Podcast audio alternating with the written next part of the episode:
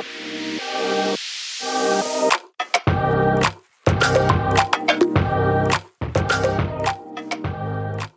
Mama. Welcome to Postpartum Confessions, a podcast for anyone navigating the ups and downs of becoming a mom. I'm Felicia.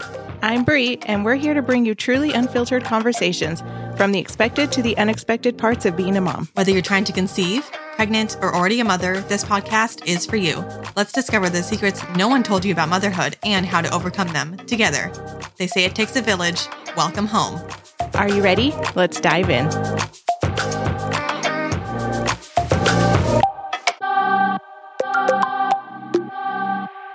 Hey, Mama, Felicia here. Welcome back to a mini episode with us at Postpartum Confessions. Today, we're going to talk about the guilt that comes with being a mom, whether you're a stay at home mom or a working mom.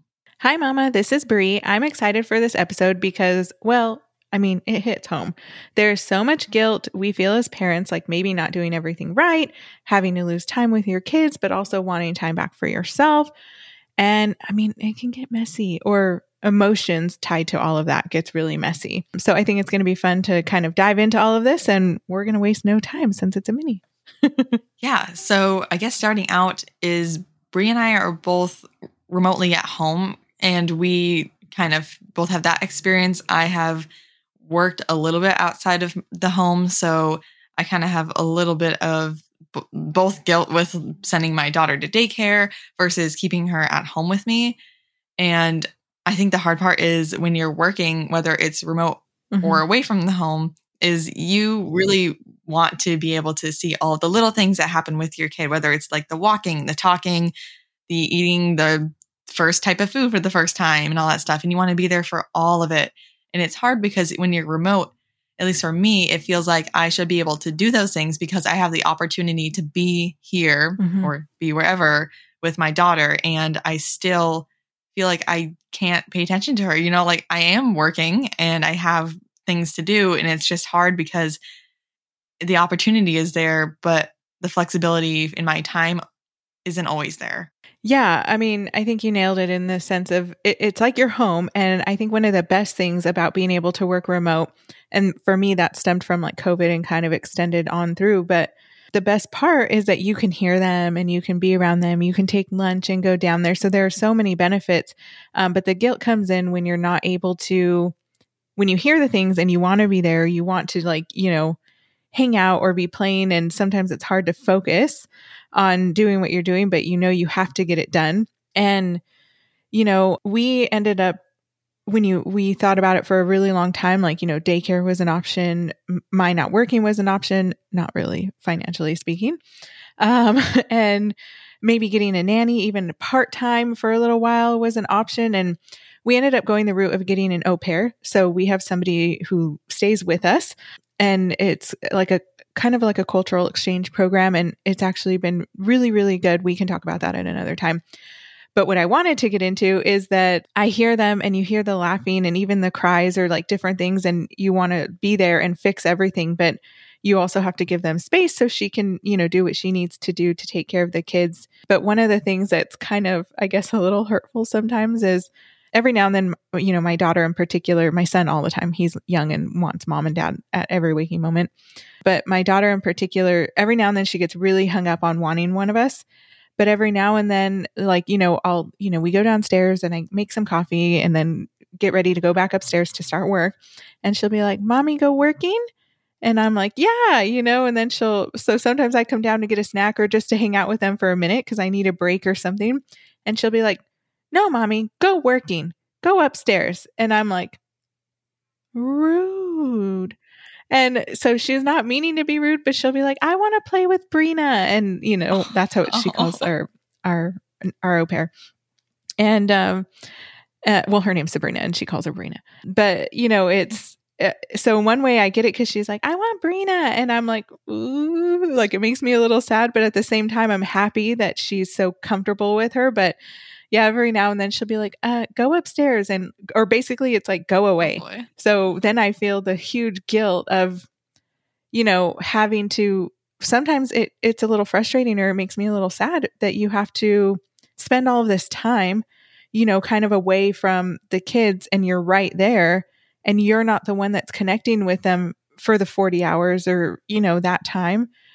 And then sometimes when you are connecting with them through that time, you're like, well, gosh, I got to get some work done. Or it's like your brain just can't shut off. You know, it's, it's a list of to dos for work. It's a list of to dos for the house. It's a list of to dos for being a mom, you know, never ends. oh, yeah. I, oh, I definitely feel that. And on the additional side to what you said about like the connection that they're getting with someone else, mm-hmm. I have my daughter in daycare currently for two days a week. And I'm doing that because kind of like the similar thing is that she seems to enjoy daycare where she's at right now more than she wants to just sit there and kind of like wait for me to give her attention. Mm-hmm. And on one side, I completely understand that, which is why I'm like, oh, no, we're just gonna, if she's having a hard day the day before and she seems like really restless, I'll send her an extra day. But when we walk in the door and the first thing she says, and this is where we go, um, is someone that we actually have known for quite a long time. And it's her and her daughter. And she always says, Becca, Becca, which is her name. And she just runs over to her. And I'm like, oh, yeah. like, at least get a hug goodbye. I know. Like, I totally get it. So I like feel guilty when I'm keeping her from a place that gives her all these things and she comes home saying new words because she hears other kids yeah. talking. And I think that provides for her at least more of like insight and more of like, oh, like we, mm-hmm. we're talking and it's not just the adults talking, you know, like that it gives her something that she learns from because she hears all these other kids and watches them play and watches them interact. Yeah. And it's just, I can't always give her that. And it's just like this huge, like, feeling of guilt because like I want her with me, but when she's with me, I can't give her what she needs. So then I'm sending her to daycare and she's enjoying it. So then I feel like, why can't I provide that to her? And why can't she be thriving with yes. me? You know, like that. I guess that really feels like the worst part is that I can't give her the thriving environment that she longs for and needs. Yeah. That's the worst part, I think. Absolutely. I think we talked about this a, a pinch on another episode too, where we were like, you know, the not being able to give like your full attention and or be you know like I, I, mean i love my kids to death but i i'm not really a good player and you know i guess i don't know if it's imagination thing or whatever my husband's really good at it. I'm not and sabrina is very good at it our au pair. And i'm so sometimes i feel the same way where it's like oh i want to be the one that's you know with the car or the train or whatever it is you know? Right. and then i go down there and i do it and i'm like in you know 10, 15 minutes, I'm like, oh I can't do this anymore. And not in a bad way. Like sometimes I'm like, oh, should we shift games? And, you know, we run through like these games and yeah. yeah. And then that's when it feels like, you know, I want to spend all this time with them, but sometimes I feel like incapable because, like you said, I, I almost can't provide the thriving environment. And recently I've tried to take solace in knowing that maybe that's not my cup of tea, but what I am is their safety. You know, like I I I couldn't get over both of them when I go downstairs sometimes or when they're hurt. I mean, both their little feet run straight to me. You know what I mean? And I pick them up and I console them or when we're when our our relaxing time at the end of the day, that's what we call it and they'll come and sit with us or we play and read books, whatever it is. You know, they want to sit on my lap and they want to be there. So I I try to remind myself that maybe I I can't be everything, but I am a huge part of of that. And I try to remind myself of that every single time like when she's like no you go upstairs. And I'm like okay it's only because you're not that fun but you're comforting.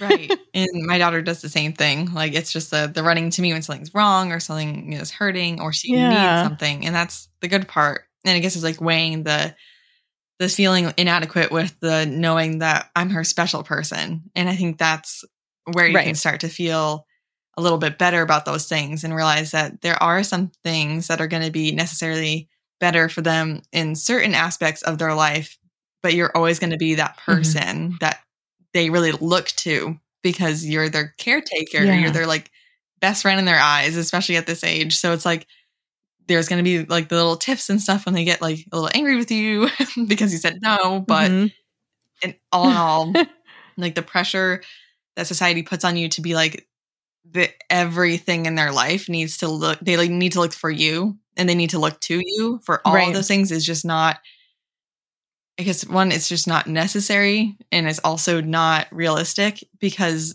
and some people may actually have all those key points down and props to you. And I, you know, sometimes I envy that. Sometimes I really am like, I'm okay with not being that. But it's just in terms of like societal pressure, it is okay to not be every single thing that they absolutely need in that moment.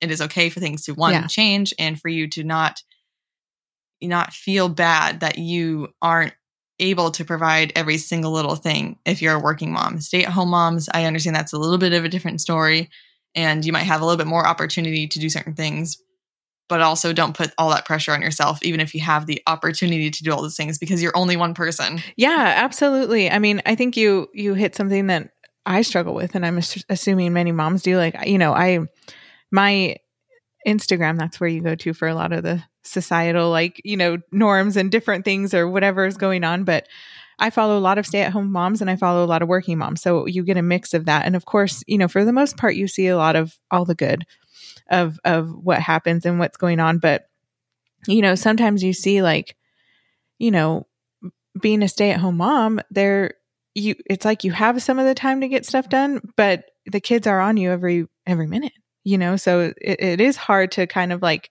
set up time for yourself the same way it is to set up time for for working or doing different things you know and the societal norms or what being a mom is is and sometimes i think i in particular get caught up with a lot of the pressure too is you shouldn't complain you shouldn't you know feel bad that you can't do these things and you shouldn't i don't know you just should be able to do everything is kind of how it is. You should be able to be gone from 8 to 5 and still have a great dinner on the table and these perfectly packed lunches and breakfast for your kids and you know, work out and do all the things. Well, no, that's really hard. Something's got to give at some point, you know, and like you said sometimes I I envy it. You look at it and you're like that sounds wonderful.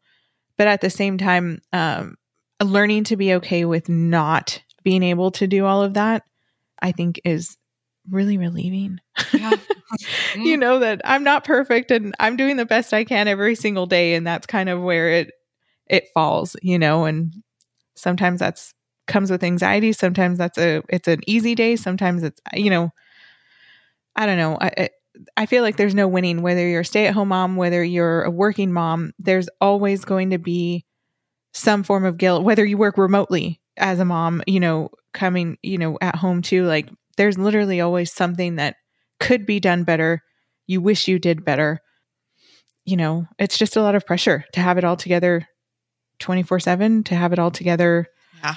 You know, I don't know. I feel like there's just like this underlying implication by society that says that there is no winning as a mom. Like you're a stay at home mom and you should have the house all clean. You get the easy, like you, everything that you're doing is easy because you're just staying at home. Yeah. When in reality, there's like so many one studies and two like evidence and the fact that as a stay at home mom, they're doing everything that we're doing outside the home just differently. Like they're doing all of the oh, hours. Yeah. They're do- they're doing it without pay. Like there's they're doing so much more than just staying at home. So I know that that is one huge thing that I never stop hearing. And then as mm-hmm. for working moms, it's oh, your career is more important than the family that you chose to start. And you really want to focus on yourself still. You shouldn't have had kids yet. And you're not, you know, you, you're neglecting your family and all this stuff. And it's just like you really just feel pushed and pulled yeah. no matter what because there's just like it's never ending. Mm-hmm. And honestly, like you have to pick your battles. And at that point, I would just really focus on the fact that you are providing exactly what you need to for your family. Right. The, first of all, this whole discussion is between you and your partner. Yeah. If you have absolutely. one, and like the environment for your kid. And if they really thrive in daycare, great. And if they really thrive in home while you're doing things, trying to do things, like that's it really is just like a whole conversation with your own family and that's all that matters and the guilt part of that is definitely hard mm-hmm. but looking at it in a way of you're doing the best that you can and you're providing the best that you can to your family and giving yourself room to make errors and to not be every single little thing for your kid that they need at that moment is okay. Mhm. And that is something that's going to happen now, later, and in 10 years from now when, you know, your kids are older. It's just, it's always going to be different. Things are ever changing. like, Yeah. I guess progress is not linear in any aspect. Right. No, absolutely. I mean, there's always it's just a different type of need uh, as things change as the kids grow and and whatever it may be. But I mean, as you were saying some of that, I couldn't help but get like incredibly frustrated that literally there's no winning, and that's one of like my biggest like what do you call it? Like not a not a pet peeve, but it's so annoying and frustrating that in lots of things with parenthood, it feels like there isn't winning because you're not doing it right to somebody, you're not doing it right to somebody else, or whatever. But at the end of the day, it matters with your family in your home, with your partner, with your children, with whatever your family dynamic is. What makes the most sense?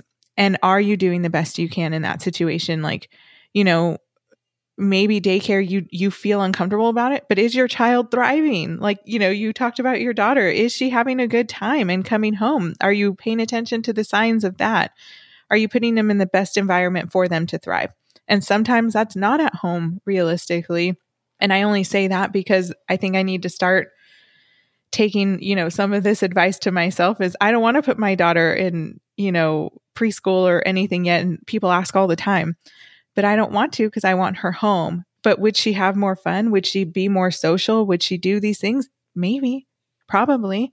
And at some point, you start to hold them back. So if you're feeling guilt about something, just think about the best case scenario. I guess this is one of those times where I think you do want to put them first and then put like your feelings and something second and then make sure that it's a cohesive like working kind of environment for the entire family in in those kind of step orders. You know what I mean?